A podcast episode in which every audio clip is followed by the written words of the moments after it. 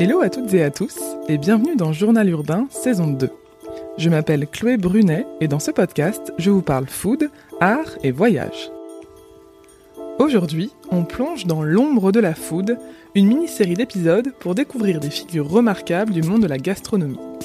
Qu'ils gravitent autour des chefs, qu'ils questionnent les tendances ou bien qu'ils renouvellent les codes établis de cet art de vivre, rencontre avec ces personnalités singulières et créatives. J'ai toujours été intriguée par celles et ceux qui repèrent les belles adresses, les grands chefs en devenir, et d'un coup de plume aiguisé, commentent et interpellent le public pour dresser le tableau le plus exhaustif de la scène culinaire. Je me suis donc invitée chez Emmanuel Rubin, cofondateur du Fooding et grand critique gastronomique depuis 30 ans au Figaro, pour comprendre le quotidien de ce fils de restaurateur devenu journaliste. Bonjour Emmanuel. Bonjour. Bienvenue sur le podcast et merci beaucoup d'avoir accepté mon invitation. C'est moi, c'est moi. Alors, en préparant cet échange, je suis tombée sur votre compte Instagram, sur une série de photos assez étonnantes que je pense ont été publiées pendant le confinement, mais vous me confirmerez ça. Et dans ces photos, on voit des captures d'écran de films lors de scènes tournées au restaurant. Alors, on retrouve des photos de Ne le dis à personne, de Midnight in Paris, de Montroi, le journal de Bridget Jones, Les Valseuses, enfin bref, tous les styles, toutes les époques et pas que du cinéma français. Dans chaque poste, vous avez indiqué le restaurant dans lequel se passe la scène, alors comme une sorte d'hommage, j'imagine, aux tables que nous n'avons pas pu fréquenter pendant quelques mois. Donc je trouve l'idée hyper sympa et comme le podcast parle euh, notamment de food et d'art, c'était un joli clin d'œil pour débuter cette euh, interview. Alors expliquez-nous comment cette série de photos a démarré. Est-ce qu'il y a un film qui a déclenché l'idée et, euh, et dites-nous un peu quel cinéphile vous êtes. Euh, en cinéma, c'est une vieille passion. J'ai même fait une partie de mes études euh, en cinéma. Euh, mais en fait, au, durant le premier confinement, lorsque c'est annoncé. Euh, moi, je suis pas un fou des réseaux sociaux. Et euh, je suis pas doué d'ailleurs. Et je suis sur aucun réseau social, sauf sur Instagram. On m'a un peu poussé au Figaro euh, à, ouvrir un compte. Alors pourquoi pas, mais euh, du coup, je savais pas toujours quoi faire. Et, le premier euh, confinement, quand tous ces restaurants étaient fermés, je me suis dit, tiens, bah, je vais pour une fois essayer d'éditorialiser mon Instagram. Et l'idée m'était venue avec un de mes complices euh, de photographier tous ces restaurants euh, rideau baissé. Euh, pour raconter qu'effectivement, regardez bien, c'est la première, on l'espère la dernière fois que vous allez voir ce qui fait partie du territoire, si ce n'est de la culture, euh, ces restaurants fermés. Et donc, durant tout le premier confinement, chaque jour, je publiais la photo d'un restaurant rideau baissé.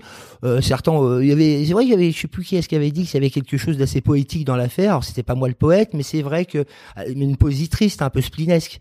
et puis bon, le premier confinement s'est arrêté, on a arrêté la série quand on nous a refourrié à un second confinement, euh, là, je me suis dit, euh, bon, on va pas refaire la même chose. Euh, J'aime pas la répétition et bégayer. Et euh, mais en même temps, je me dis, bon, bah, on va essayer d'accompagner aussi de manière très discrète la chose.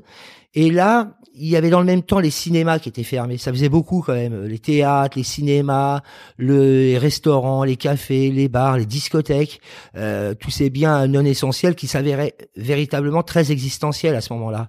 Et l'idée m'est venue euh, de se dire, ben, en fait, je vais rendre hommage aux deux aux cinémas qui sont fermés, aux restaurants qui sont fermés, parce que le restaurant c'est la vie. Pour moi, c'est souvent une manière de petit théâtre, et euh, j'ai toujours été déformé quand je vais voir les films. Euh, Peut-être parce que je connais euh, quand même pas mal et que je fréquente beaucoup les restaurants. Souvent, quand je vois un film, j'aperçois un restaurant et je le connais ce restaurant et je le devine.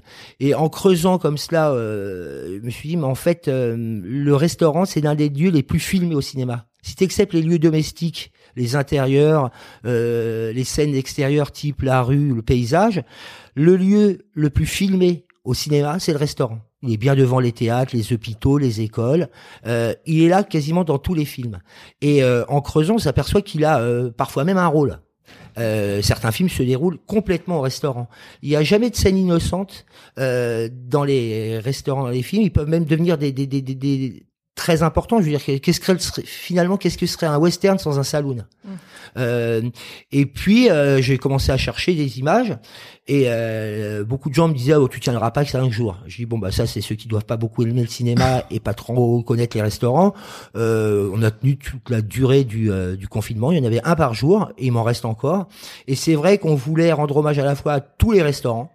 Euh, du haut restaurant jusqu'au la brasserie de quartier euh, et puis à tous les films aussi. Mm. Euh, C'est-à-dire qu'effectivement, euh, il y a des vieux films, il y a des films de, des courts métrages, il y a des films d'art et d'essai, parfois un documentaire. On s'est juste interdit les séries, euh, mais euh, pas parce que je déteste le genre, mais là, euh, ça allait trop loin. Et effectivement, euh, tu t'aperçois que euh, ces deux complices, c'est presque un monstre sacré du cinéma, Ouais. euh, le restaurant. Et avec des restaurants, notamment des restaurants parisiens, qui sont des bêtes de scène. Mm. Un restaurant comme Maxime, un restaurant comme la Tour d'Argent, la Pérouse, mais même un restaurant comme le Bistrot de la Renaissance, qui est un rue Championnet dans le 18e. Je crois que c'est l'un des lieux les plus filmés de Paris. Parce que c'est une vraie petite carte postale du bistrot parisien, mais un film comme euh, Le Mouton enragé, qui est un film des années 70 avec euh, euh, Jane Birkin, euh, un film de Michel Deville, euh, Les Ripoux, euh, Une glorieuse bastarde, ont été tournés tous dans le bistrot de la Renaissance. À lui ouais. tout seul, je crois qu'il doit afficher une quinzaine de films. Et puis il y a des scènes mythiques. euh, L'une des plus célèbres, c'est la fameuse scène euh, de Nikita où Anne Parillo euh, va commencer à se faire courser euh, dans un restaurant jusque dans les cuisines. C'est le début de la course poursuite et ça a été tourné euh, au Train Bleu.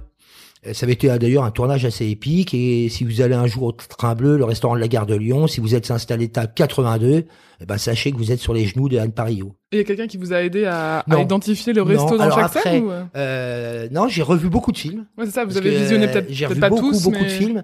Alors certains, je, je suis sûr que dans tel film, il y a un restaurant. Je vérifiais. Souvent, j'avais raison.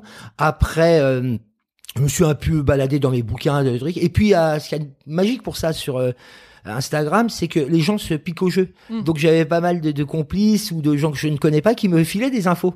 Euh, je sais pas, Ezekiel Hera, qui est euh, un journaliste euh, gastronomique. euh, alors que c'est un de mes films favoris. Euh, me dit que tu sais que dans Monsieur Klein, le film avec Delon, produit par Delon et, et de Louise Buñuel, il y a une scène au Chardenoux. Euh, moi, j'ai dû voir ce film 25 fois euh, et je me souvenais même pas. Et donc du coup, euh, je, je le remercie chaleureusement. Et puis à chaque fois, je leur dis. Donc j'avais plein de copains comme ça ou copines ou, ou de gens que je connais pas qui me filaient des infos. Comme ça que j'ai découvert que, euh, par exemple, dans Les Aristochats, qui est un dessin animé, il y a une. Alors il y a vraiment deux secondes d'image où on aperçoit euh, le café de la paix. Donc euh, pour capter par contre euh, euh, l'image, ça n'a pas été facile. Ouais, c'est ça, il faut s'en Ouais. regarder pas Ouais, mal faut de quand même en regarder euh, pas mal. Mais ça devenait euh, plaisant. Et après, on se piquait au jeu. Quoi. Donc on, on imagine bien le confinement que vous avez passé à regarder plein de films. Ah ouais, ouais. euh, De toute façon, j'avais pas entendu le confinement pour regarder plein de Oui, films, mais alors là, c'était euh, là, c'était ma revanche. Ouais. en attendant que les restos rouvrent. euh, Ouais, j'avais au moins ça. Mais là encore, euh, euh, je reste un. J'adore moi euh, regarder des films chez moi, c'est pas un souci. Mais euh, si j'ai pas les euh, le lieu cinéma, la salle obscure, je suis malheureux. Quoi. Ouais. vous Vraiment. Vous étiez ravis quand ça, tout Ah a ouais, ouais. Ouais, à la ouais, fois ça, les ouais. cinémas et les Ouais. restaurants. Ah, bon, après, j'ai mis du temps à me faire vacciner, donc c'était compliqué, mais bon. Et alors, maintenant, si on, si on parle de votre seconde passion qui est euh, quand même la cuisine, la gastronomie, est-ce que vous pouvez euh, nous expliquer d'où vous vient cette passion? Alors, euh, très sincèrement, moi, moi, je tiens vraiment à préciser. Alors, bien sûr que la, la- la cuisine me passionne euh, et la gastronomie, mais moi, je crois vraiment ce qui me tient, ce qui m'a toujours euh, vraiment passionné, c'est le restaurant.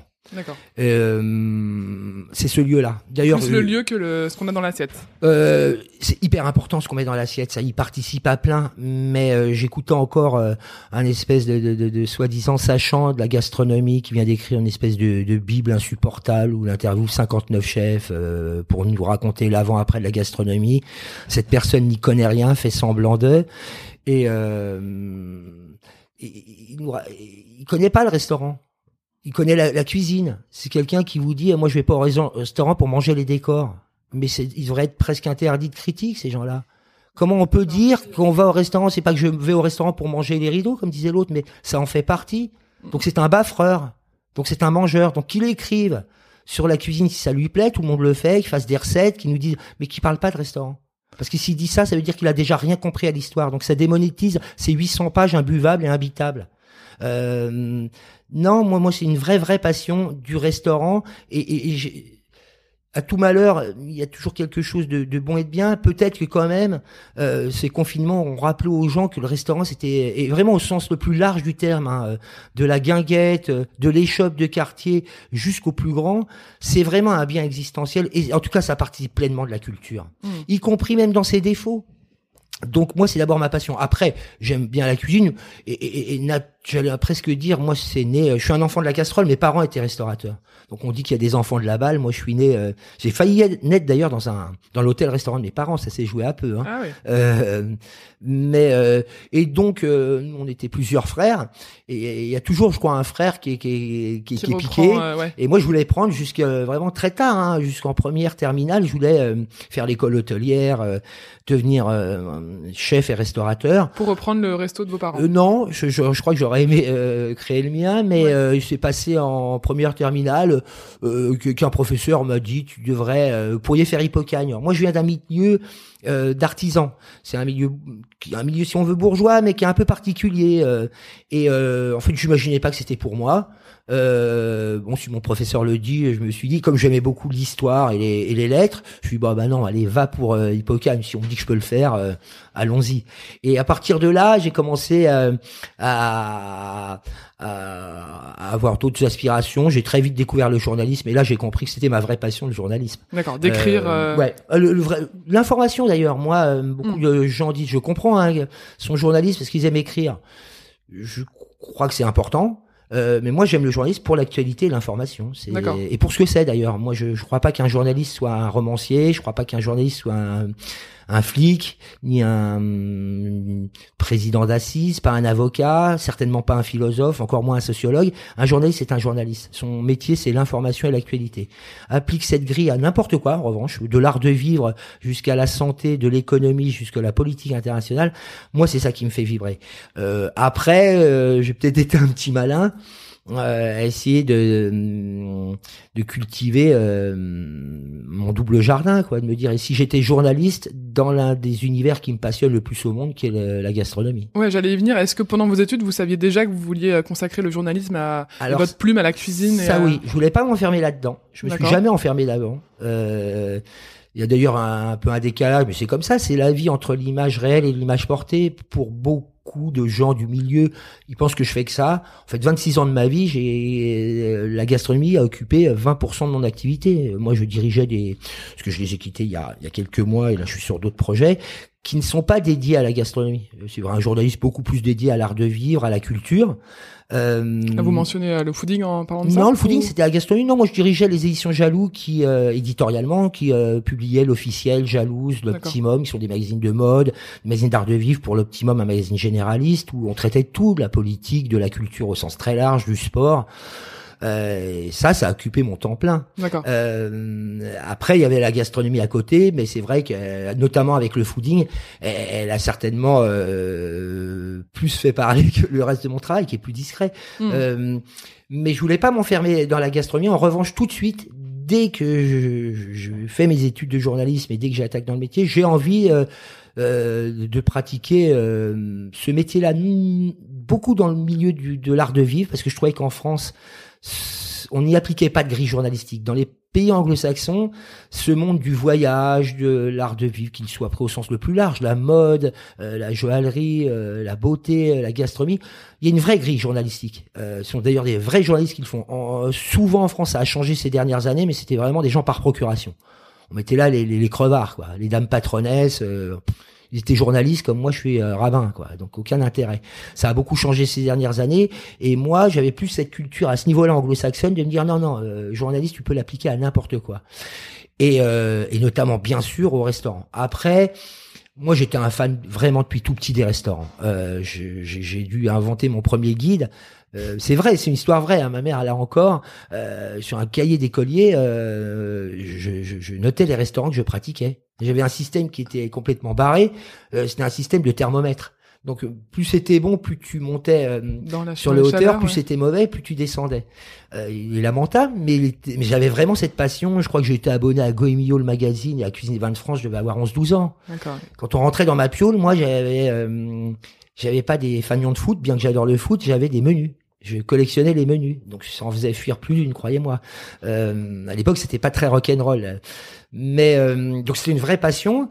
Et euh, quand j'étais encore étudiant, je, je lisais beaucoup la presse, et euh, notamment le Figaro. Et là, j'avais découvert en 87 le Figaroscope et euh, François Simon, qui dirigeait la rubrique gastronomie Qui est un des grands euh, avec culinaires. euh. un grand critique gastronomique avec une rubrique qui s'appelait Haché menu Et, euh, et là, il y avait une nouvelle écriture. Il y avait vraiment un nouveau ton, une nouvelle manière d'aborder les restaurants, mais vraiment là ça passait par l'écriture et puis aussi par le choix des restaurants. C'est-à-dire qu'il était capable d'aller tester un McDo comme Taïwan. Euh, et puis le restaurant tel que moi je, je le vivais et l'imaginais, c'est-à-dire cette capable de raconter une histoire, une petite sociologie euh, du lieu en, en deux feuillets. Euh, et je me dis c'est ça que je veux. Et c'est très très journalistique et tout le reste de la rubrique, euh, c'était 6-7 pages dédiées au restaurant à l'époque. Il y avait plein de rubriques, d'idées, d'encadrer, euh, de sujets, de manières d'aborder le restaurant, puisque là c'était vraiment au Figaroscope le restaurant et que le restaurant. Là ça m'a, c'était pour moi, je me dis il y a une nouvelle euh, école. Là il y a un nouveau style de critique, c'est ce que je veux faire. Et euh, j'ai fait des pieds et des mains pour rentrer au Figaro. C'était compliqué. Ouais. À l'époque, il fallait du piston. Je crois qu'aujourd'hui encore un peu, j'en sais rien. Mais à l'époque, en tout cas, si t'étais pas pistonné, c'était compliqué. Bon, moi, j'ai, je crois que j'ai, couché sur le, dans l'ascenseur, quoi. Ils sont finis par me prendre. Et là, j'ai fait des pieds et des mains pour rentrer au Figaroscope. Euh, et puis après, j'ai fait des pieds et des mains pour rentrer à la rubrique restaurant du Figaroscope, qui était un état dans l'état. Ils avaient leur propre conférence de rédaction, donc tu rentrais pas comme ça. Et ça s'est joué à des heureux hasards. Hum, Mais vraiment, euh, j'avais, oui, l'envie de, d'être journaliste euh, euh, tous azimuts, mais en plus de, de, de vraiment euh, vouloir euh, travailler sur la matière gastronomique. Et donc c'est à ce moment-là que vous êtes réellement devenu, en tout cas vous avez débuté votre carrière de critique. Ah, bah, J'ai eu de la chance de, de- que le Figaroscope m'accepte. J'ai eu la chance que François Simon me prenne quelque part sur son aile. Je lui dois beaucoup. Moi, je n'ai pas beaucoup de mentors, mais je crois que je lui dois énormément euh, parce qu'il m'a fait bosser. François Simon, c'est un solitaire, hein, c'est un peu un sniper. Euh, et beaucoup de gens me disaient, tiens, c'est euh, marrant, il, prend le temps avec toi. Moi, j'ai vite travaillé pour le Figaroscope, à des dossiers, à des enquêtes, à des, des petites rubriques. Mais pour avoir le droit de publier une critique, euh, j'ai mis un an et demi. C'est-à-dire qu'il m'envoyait au restaurant, euh, j'écrivais la critique et il estimait ou non si elle était publiable. Ça a duré un an et demi. Euh, Aujourd'hui, euh, je sais pas si c'est bien, pas bien, mais croyez-moi, c'est formateur. Aujourd'hui, quand je vois n'importe quel abruti s'autoriser à publier n'importe quel euh, torchon, euh, bah oui, c'est aussi un travail, quoi. Parce que là sur l'année et demie, vous en avez publié combien? Enfin, quel Bah, était un le- an et demi, rien. Rien et un jour, il m'a dit, euh, ça c'est publié. Alors, je, je, je- le dis sans prétention. euh, je pense que effectivement, les, les premiers textes que j'écrivais pouvaient être publiables, mais pas à l'époque, pas sous la férule de François Simon et pas au Figaro à l'époque. Ça, c'était pas publiable. Aujourd'hui, le, le même euh, travail serait archi publié et à tort d'ailleurs. Euh, moi, je remercie François de m'avoir dit, bah non, c'est pas publiable. Mm. Aujourd'hui, euh, pour moins que ça, euh, ça fait une une. Et, euh, et, et c'est pas du tout de la prétention de ma part, bien au contraire, c'est justement de la modestie, de l'humilité, ça s'apprend, ça se travaille. Et je remercie François d'avoir dit non, ça n'est pas publiable. Euh, euh, ça n'est pas une critique. Euh, après, il avait plein d'arguments. Et le premier était de dire, on vous demande pas votre avis. Euh, à l'époque, les réseaux sociaux euh, n'existaient pas, mais il dirait aujourd'hui, ben, il y a les réseaux sociaux pour ça. Et qu'est-ce qu'est-ce qu'il euh, vous demandait Bah, de construire une critique. C'est-à-dire, une critique, ça se construit. C'est-à-dire, tu dois te placer à distance. T'es pas là en vérité pour donner ton avis. ok. Tu es là pour guider le public et ton public. Il faut d'ailleurs toujours savoir à quel public tu t'adresses. Quand tu t'adresses au Figaro et au public du Figaro, euh, c'est pas tout à fait s'adresser au public euh, du bien public à Dijon ou de Télérama. Et les trois sont tout aussi euh, respectables. Il faut savoir dans quel titre tu euh, travailles, pour qui tu t'adresses. Ensuite, tu dois les guider. Euh, et les guider, c'est pas donner un avis. Par exemple, j'ai déjà expliqué dans quel genre de restaurant tu te trouves. La plupart des critiques ne savent pas le faire, ne le font pas. Déjà expliqué tout bêtement. Alors ça- là, les gens vont me dire, ah, c'est évident. Je dis, bah, faites-le. Parce que moi, je le vois pas dans vos critiques. Ouais, d'où l'importance de poser le décor. Bon, et c'est déjà poser le décor, je dis, du- quand vous êtes dans une brasserie, rappelez que c'est une brasserie. Et après dire, on va voir si elle répond aux Mm. promesses d'une brasserie. Tu vois, là, t'as déjà pas donné ton avis. Mm. Moi, j'aime le chocolat, j'aime le miel, ou euh, les critiques qui passent leur temps, la nuque euh, cassée sur l'assiette, à me dire, ah, c'était bien, ça tortillait bien. Euh, je dis, mais je m'en fous, c'est pas un restaurant, ça, t'es en train de me faire une fiche cuisine. Alors, va faire du journaliste culinaire, mais viens pas t'exercer, euh, et, et finalement, ne le fais jamais, quoi. Parce que t'as perdu trop de temps, c'est trop tard, tu Mm. n'auras pu. Tu ne sais pas comment placer un décor, et en fait, n'essaye même pas de le faire, quand tu le fais, c'est encore plus pathétique. Mais donc, installer le genre, voir si le lieu répond à ce genre-là, déjà, tu es dans la construction. Ensuite, sur le lieu, euh, il faut un peu travailler.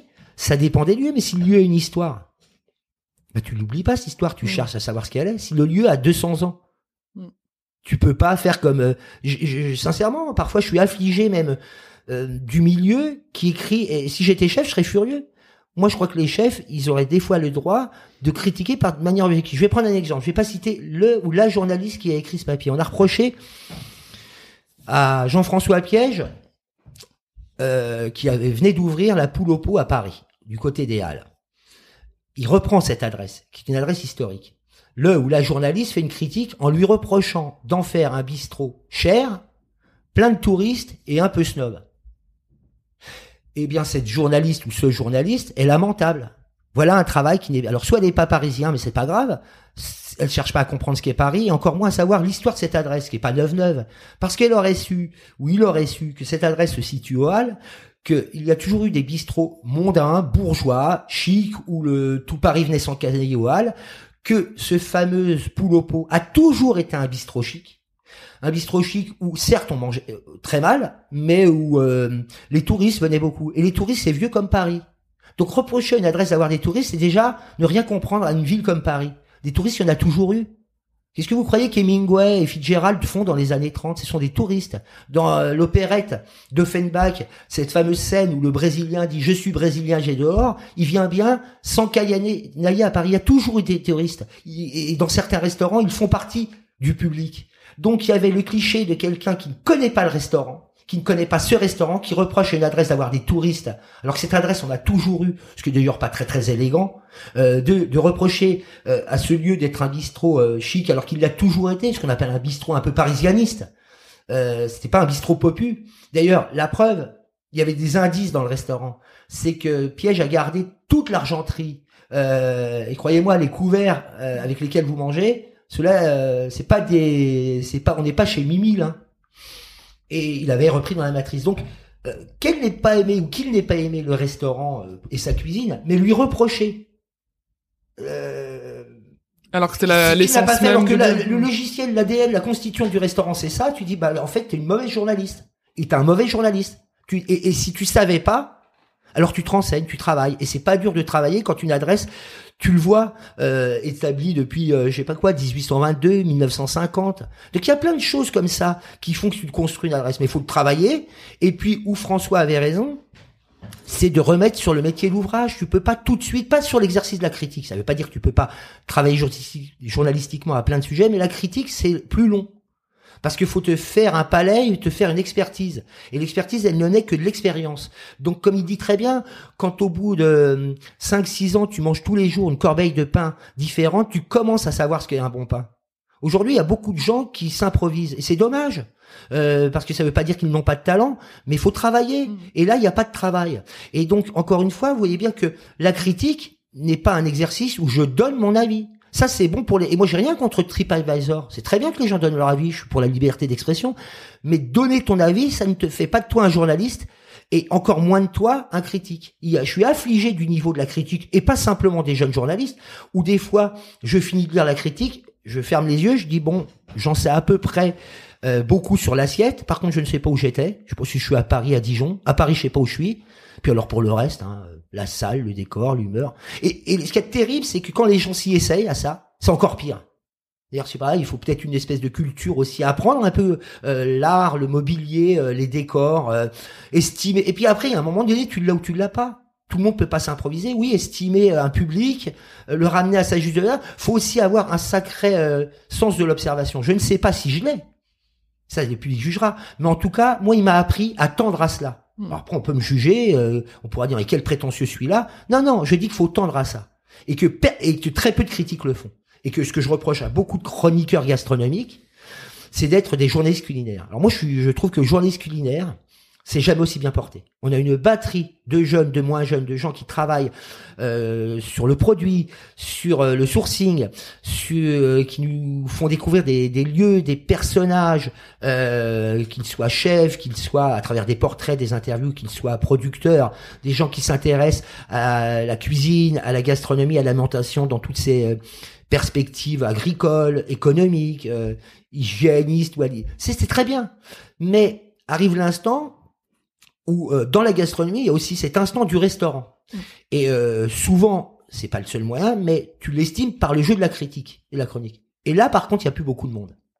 Pour plein de raisons, hein. Euh, des raisons aussi économiques. Euh, la presse n'a pas toujours l'argent et les moyens d'eux, et donc quand elle te fait faire cet exercice, t'as pas toujours les meilleures conditions pour le faire.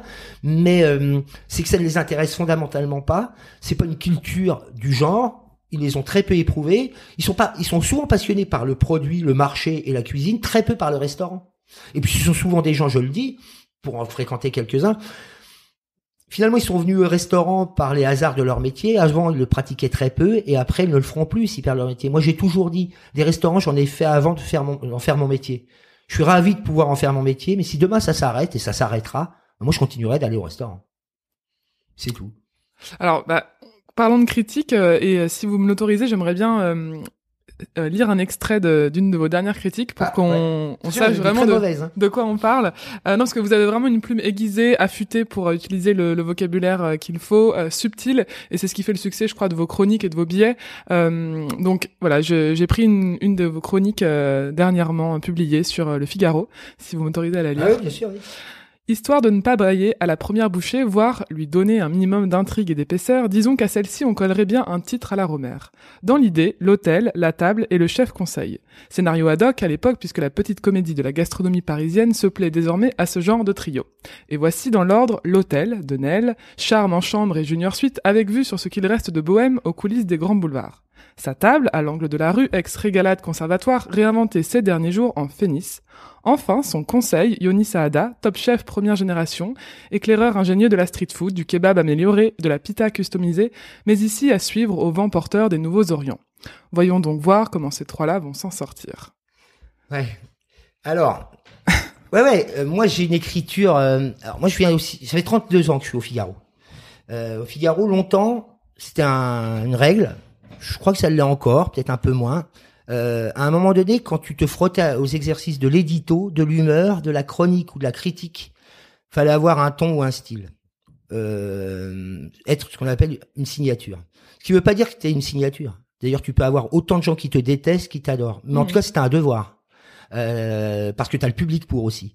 Deux, euh, vous l'avez très bien lu, parce que moi je serais incapable de dire comme ça. En revanche, je, je reconnais que c'est une écriture de de presse écrite, c'est-à-dire que qui se lit mais qui, qui ne se dit pas. C'est-à-dire, euh, j'écrirais difficilement comme ça pour la radio parce qu'elle est très, euh, elle, est, assez littéraire. Ah, au contraire, je trouve que c'est euh, vraiment très chronique. On oui, pourrait entendre à la radio euh, humoristique presque. Je, je, je, je, dis parfois que oui, il y a une syntaxe qui peut être un peu compliquée, des mots qu'on n'attend pas. C'est parfois très dense. Certains sont rebutés par euh, mes critiques, d'autres l'adorent. Mais de toute façon, c'est la règle d'une grande critique. Euh, si t'es de l'eau tiède, c'est très bien. T'es lu par tout le monde, mais sur cet instant de la critique, tu fais pas ton boulot de journaliste. C'est le seul instant dans le journalisme, l'humeur, le billet, l'édito et la chronique critique où tu dois avoir un minimum de ton. Si tu fais de l'eau tiède, tu dis, bah, va faire des portraits, va faire des, ça veut pas dire que tu dois être tiède quand tu fais, mais dire, l'enquête, le dossier, le reportage, le portrait, l'interview sont plus euh, neutres. Mm. C'est plus dans le sujet vers complément. Euh, ici, moi, je m'autorise, c'est vrai. Euh, après, euh, oui, après aussi, c'est vrai que c'est peut-être le Figaro. Par exemple, quand je il y a aussi une époque qui est compliquée parfois. C'est-à-dire, moi je crois beaucoup, j'ai trois enfants, donc je crois beaucoup aux nouvelles générations et je ne crois pas. Mais il y a peut-être des cultures qui se sont un peu perdues, un peu effacées et que parfois, pas toujours, mais pour lire certaines de mes critiques, si tu n'as pas deux trois références, t'es un peu pornu. C'est-à-dire que là, quand je dis que cette adresse est une adresse à la Romère, en, en, en plagiant un titre qui est euh, l'hôtel, le c'était quoi, l'hôtel, le resto et le conseil, c'est vrai que c'est pour faire euh, un peu cliché à deux trois euh, titres de films de Romère qui étaient créés comme ça, un, un peu un peu volatile et, je trouvais que le restaurant ressemblait à ça, c'est-à-dire c'était, euh, il y avait une espèce de trio entre un hôtel, un restaurant et un chef conseil, qui, donc un chef qui n'y est pas vraiment. Ces trois-là se regardent en chien de faïence. Si tu connais pas trop Romer, tu peux pas tout comprendre, ça j'entends. Mais euh, moi je viens d'une époque quand même, je suis pas si vieux, mais quand je connaissais pas un mot, quand il y avait une référence que je ne connaissais pas, bah, j'allais voir au dictionnaire. Aujourd'hui, ce qui je reproche un peu aux journalistes, c'est-à-dire si ton euh, le mot on le connaît pas, faut le changer. Mais je dis, mais attendez, euh, c'est à eux de faire l'effort. Hmm. sur certains domaines. Euh, quand ils veulent une critique de restaurant, je dis c'est aussi un peu à eux. Euh, ça va quoi. Euh, parce qu'aujourd'hui, c'est extrêmement difficile parfois d'écrire un papier. Moi, je me suis vu écrire des papiers. Euh, je me souviens d'avoir fait une grande enquête sur les 60 ans du Mossad euh, israélien, les services secrets. Et euh, je fais relire mon papier, alors c'était pour un autre magazine, où on me dit ouais mais c'est quoi euh, Donc c'était euh, un papier qui était déjà conséquent, et puis à un moment donné, un, espèce de sous-directeur me dit mais ouais mais euh, si t'expliques pas ce que c'est qu'Exodus, je dis mais attendez euh, si on explique donc c'était le bateau le premier bateau où les réfugiés enfin où les, la première colonie juive s'est installée à travers ce bateau-là, je dis mais je vais pas expliquer tout. Hmm. Autrement, on n'en finit plus. C'est une encyclopédie. Il faut hmm. mettre des astérix partout. Ils iront chercher ou ils ont un minimum de culture. D'autant que j'étais dans un magazine, là encore, où on pouvait imaginer que le public avait cette culture. C'est vrai que je m'adresse, euh, je ferais peut-être pas la même critique que vous avez lu euh, sur d'autres. J'écrivais pas tout à fait de la même manière quand j'écrivais pour le fooding. Oui, c'est ce que j'allais. Euh, quand j'ai écrit pour le routard, une fois, euh, mal m'en a pris, mais bon, j'écrivais pas du tout comme ça. Il faut être un peu éponge aussi. Et comment on euh, développe justement ce... Là, vous jouez vraiment avec la langue française, les rythmes, on a presque parfois l'impression un peu de lire de la poésie. Comment est-ce qu'on développe sa plume euh, de manière si lyrique presque? Moi, je sais pas. C'est c'est euh, inné? Inné, je sais pas. mais après, ton, ton, style, il évolue. Toi-même, tu le fais travailler parce que tu t'aperçois que tu bégayes un peu, que ça m'arrive encore des fois. Dès que je vois que j'ai des formules, je dis, oh, je l'ai trop utilisé celle-là. Des fois, alors c'est, ça prend du temps des fois de mm. casser cette rythmique. Euh, donc tu le travailles tout le temps, mais euh, je crois qu'en fait, j'écrivais un peu comme ça dès le départ. D'accord. Euh, et en tout cas, une chose est sûre, euh, pour ça que moi, j'ai jamais eu trop à me forcer. Et c'est paradoxal ce que je dis, ce que je dis, il faut beaucoup travailler pour essayer d'appréhender un restaurant euh, dans toute euh, sa dimension. Mais si au fond toi-même tu sens que tu n'as pas ça, et c'est pas un problème, mm. ne t'y autorise pas. Moi, je vois trop de critiques qui s'essayent, je dis, ah, c'est pire. Mm. Alors le décor c'est ça, le public c'est ça, j'ai arrête. Parle-moi de la bouffe ou abstiens-toi quoi. Dans le doute, tu sais quoi, va faire autre chose. Euh, il y a plein de beaux métiers, mais je fais pas. L'écriture, ouais, on la travaille constamment. Il faut peut-être avoir quand même un truc J'irai pas moi, moi j'ai pas j'ai pas la prétention de devoir un un ton euh, ni un style, je, suis pas Céline, je suis pas mais euh, ouais, tu dois il y a peut-être un petit truc que tu as à un moment donné. Une chose est sûre, c'est que je parle pas de moi, mais ce que j'aimais chez François Simon, ce que j'aime chez certains autres journalistes, euh, longtemps j'adorais les papiers de Luc de Levaillant dans les DER de Libé, les portraits. Il y a des fois des moments où on décroche sur deux trois lignes. On dit, je comprends pas ce qu'il veut dire, mais c'est pas grave. Ils ont une musique. C'est-à-dire, je sais pas, moi, leur portrait ou leur chronique, il y a une musique. Et même si tu comprends pas tout, tu y es. T'es dedans. Mm. Et, ça, tu l'as ou tu l'as pas. Alors, je sais pas si moi je l'ai, peut-être un peu, mais ça, je pense. Et euh, il faut surtout pas se forcer à l'avoir. Donc, euh, ouais, mais ça se travaille en tout cas l'écriture. Mais faut aimer ça et puis euh, et puis je sais pas, faut essayer de pas trop copier quoi. Le, le problème aussi beaucoup de l'époque, c'est que euh, et c'est un vice, j'imagine, quand on est romancier, euh, de vouloir. Je crois que les bons romanciers, ou les grands ou les honnêtes, disent souvent euh, le jour où j'ai arrêté de vouloir faire comme l'autre, j'ai commencé à être romancier. Moi, j'ai envie de dire, euh, essayez de pas copier, quoi. Et ça, euh, on me la racontera pas. J'en lis beaucoup. je sais pas qu'on me copie moi, quoique. J'en ai vu certains, je me marrais. Parce qu'il y, a des formules que tu connais par cœur. Tu dis celle-là, laisse tomber. C'est pas grave. Moi, je trouve que c'est bien qu'on la reprenne. Mais euh, c'est le début du succès. Hein, quand on oui, j'ai vu parfois des gens qui singeaient un peu le style du, du fooding. C'est dommage. Ils ont leur style, trouvez votre autre style. Hmm. Euh, comme à une époque, dans les années 80-90, le style routard était un style un peu plus à la mode. Euh, les gens le copiaient. J'ai dit, trouvez votre style. Euh, vous savez, à copier, vous n'allez pas aller loin. Hein. Et puis souvent, quand on copie, il y a des faussaires de génie. Il y a des éponges, comme on dit, tant mieux, c'est une forme de talent. Mais la plupart du temps, on dit ça, ça vire à la caricature. C'est encore pire. C'est encore pire. Et alors, maintenant qu'on a parlé de l'aspect littéraire, euh, de la critique, euh, j'aimerais bien qu'on zoome sur euh, votre quotidien de critique, parce que c'était euh, la raison première à mon invitation et mon souhait de vous rencontrer, c'est que j'ai toujours un peu été fasciné et intrigué par ce métier de critique, parce qu'on voit souvent ce personnage dans les films, soit, je sais pas, sous la cape du critique Michelin anonyme, soit de la personne finalement très connue qui agite un peu les équipes en cuisine pour servir les meilleurs plats une fois le convive arrivé dans le restaurant. et du coup, je me suis toujours demandé si cette image que j'avais en tête était vraie. donc, je vous propose qu'on explore aujourd'hui un peu la vie d'un critique avec vous, Emmanuel. Euh, quand vous vous rendez dans un resto, quel est le contexte? Est-ce que le personnel du resto sait que vous êtes là, ou est-ce que vous êtes un peu incognito, euh, comme on pourrait se l'imaginer, pour avoir l'expérience la plus neutre possible? Alors, euh, incognito, je l'ai été pendant des années, j'ai eu cette chance. ça, c'était le, bonheur. je ne suis quasi plus à Paris.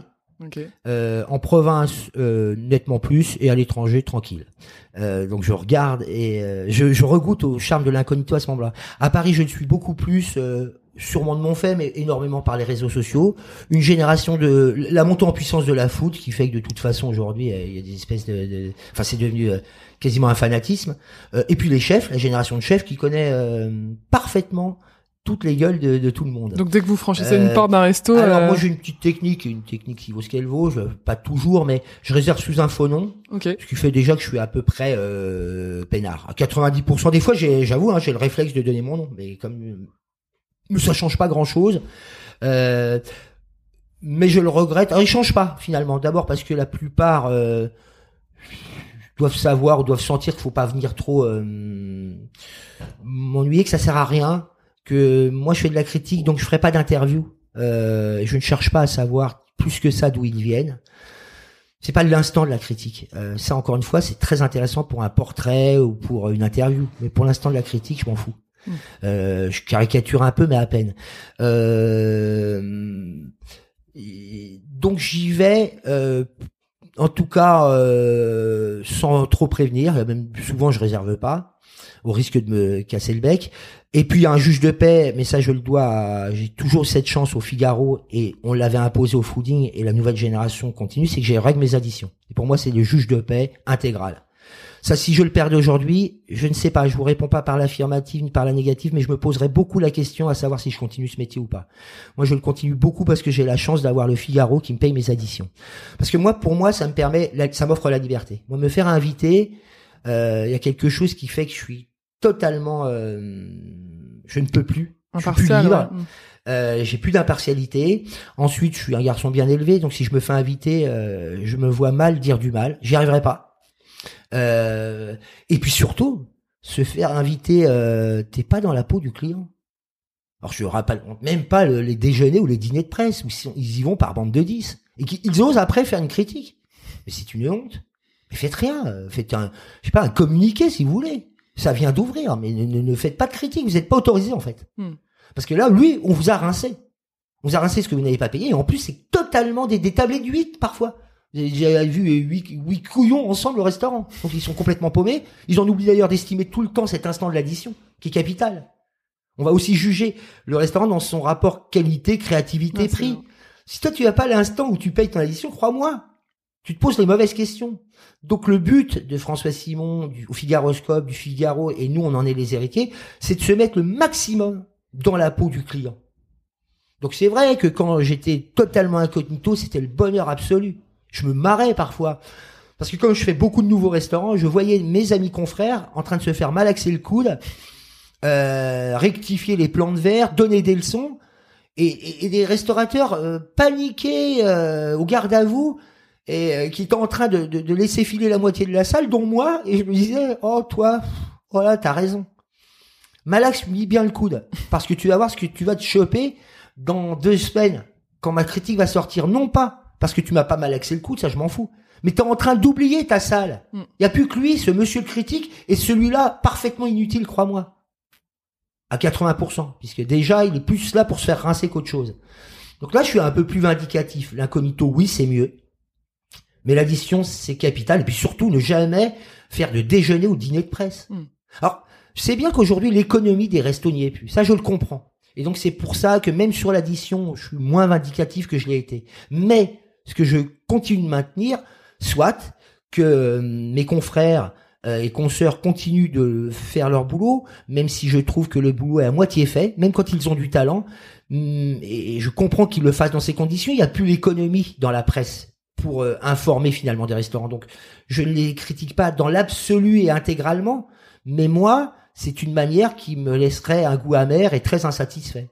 Et euh, on parlait euh, de la sincérité des critiques. En tout cas, la mienne, elle vient de là. Moi, je suis dans la peau constante du public. Et d'ailleurs, je ne me pose aucune question avant d'aller au restaurant. J'y vais toujours avec ravissement, en espérant. à la limite, ils ont tous 20, moi, au départ de l'action. Hein. C'est après que ça peut se gâter. Mm. Mais euh, je sais dans quel genre de restaurant je vais. Et là, je me dis la question que j'évoquais tout à l'heure.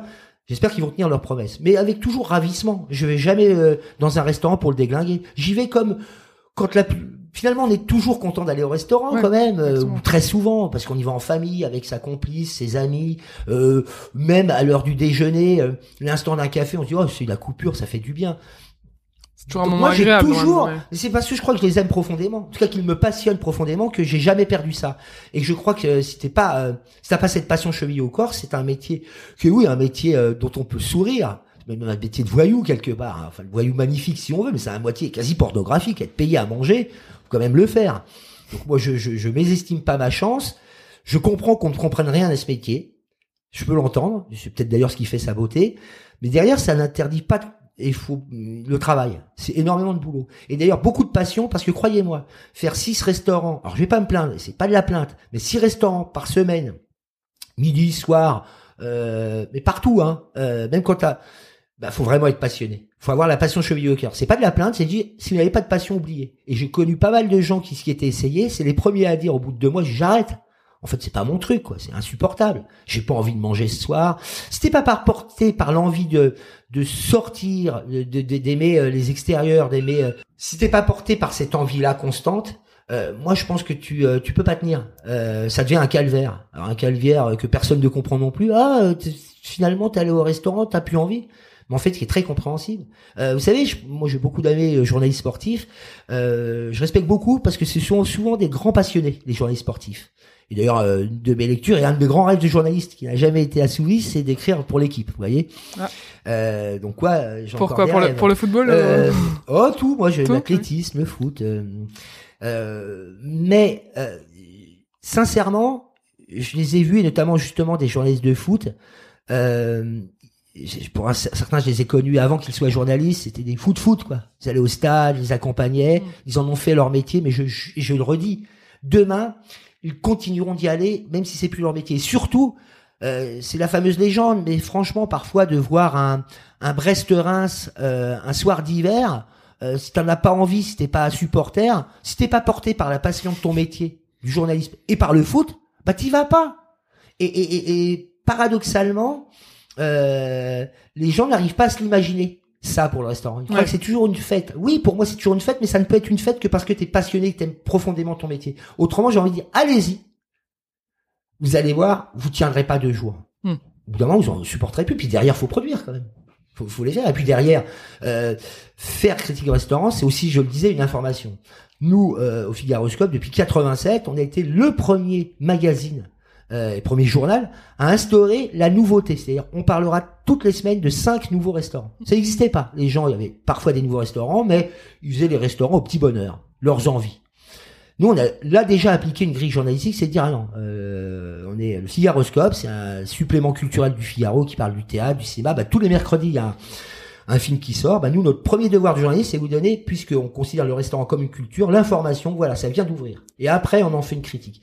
Donc, fallait les trouver. Mm. Aujourd'hui, c'est beaucoup plus simple parce que les, restaurants eux-mêmes communiquent mieux via les réseaux sociaux. Ils ont tous des attachés de presse. Je peux vous dire que quand j'ai commencé la rubrique, c'était en septembre 93. Je, euh, je, je venais de quitter l'armée, mon service national. Euh, mais je ne dormais pas la nuit. Je me dis comment je vais faire pour trouver cinq restaurants? J'en dormais pas. François Simon m'avait confié la rubrique. C'était un cadeau empoisonné. Je dis mais je vais pas trouver cinq restaurants. Il y avait Parce que rien. c'est c'est vous qui sélectionnez les restaurants que Oui, vous il allez fallait euh, surtout les trouver les nouveaux. Ouais. À l'époque, il j'arpentais pas, Paris. ouais. euh, J'avais des techniques euh, où je me disais de toute façon un restaurant qui ferme, euh, j'ai- comme les trains, c'est un restaurant. Et comme j'étais fils de restaurateur, j'ai eu l'idée et ça c'était euh, ma chance d'appeler tous les fournisseurs de mon père D'accord. euh, savoir avec qui il bossait. Qui fournissent et les mecs j'ai dit, et eux ils savent tout. Donc moi je les invitais une fois par semaine, euh, par mois. Et là euh, les mecs euh, me disent bon bah ça ça va ouvrir, ça va ouvrir. Je m'étais fait un réseau d'enfer. Donc là, il y avait un vrai travail journalistique. Je Ouais. n'avais pas d'attaché de presse à, à Oui. l'époque. Et donc, au bout de les trois premières semaines, c'était tangent. Et après, euh, François, puis après, euh, tu veux faire confiance à tes lecteurs. euh, mais là, j'avais euh, des infos de première bourre. Mais euh, voilà, c'est tout ça, euh, la critique. Donc, faut euh, encore aujourd'hui, euh, je continue de tenir cette rubrique. Donc, tous les semaines, trouver euh, cinq nouveaux restaurants, d'abord et surtout. Et puis après, euh, en faire la critique. Quoi. Aujourd'hui, comment est-ce que justement vous vous choisissez les restos que vous allez goûter Est-ce qu'on a un peu une image, enfin en tout cas moi j'ai un peu une image d'un critique qui mange que dans les grands restaurants, les palaces et qui mange aussi que de la bonne nouriture.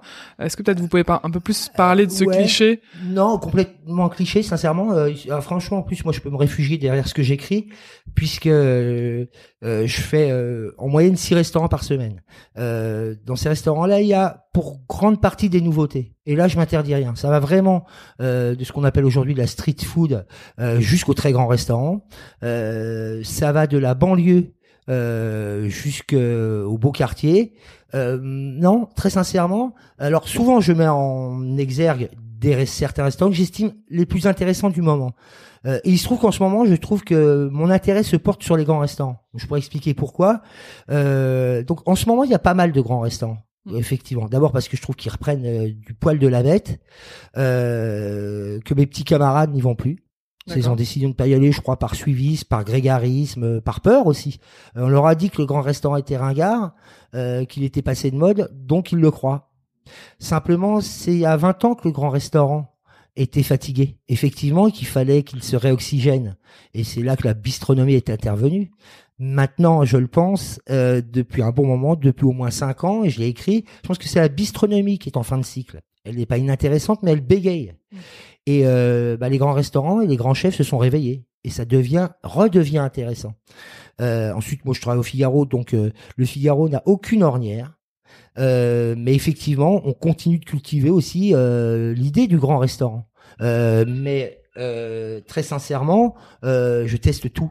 Et après, une fois que j'en ai fini avec les nouveautés, j'ai une rubrique qui était celle donc, qui m'a fait rêver petite, qui était celle de François Simon, le haché menu. Euh, quand il est parti, qu'il a quitté le Figaro, euh, on me l'a donné cette, cette, chronique, donc j'étais assez fier. Mais là, je suis plus libre. Et là, je vais plus jouer, euh, d'abord respecter les saisons, parce que je crois qu'il y a des saisons de restaurants. Euh, c'est vrai que, ben, euh, je sais pas, un restaurant comme chez Georges ou un restaurant comme les Lyonnais que j'ai euh, testé récemment, où il y a une, nouveau, une nouvelle chef, mais qui est un restaurant qui date un peu.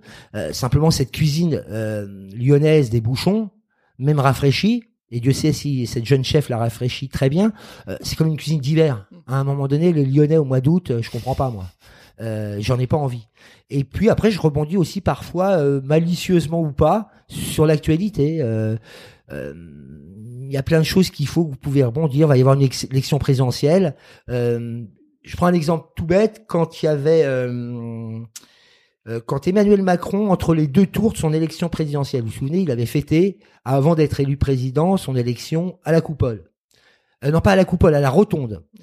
Brasserie mythique de Montparnasse, qu'on avait un peu perdu de vue.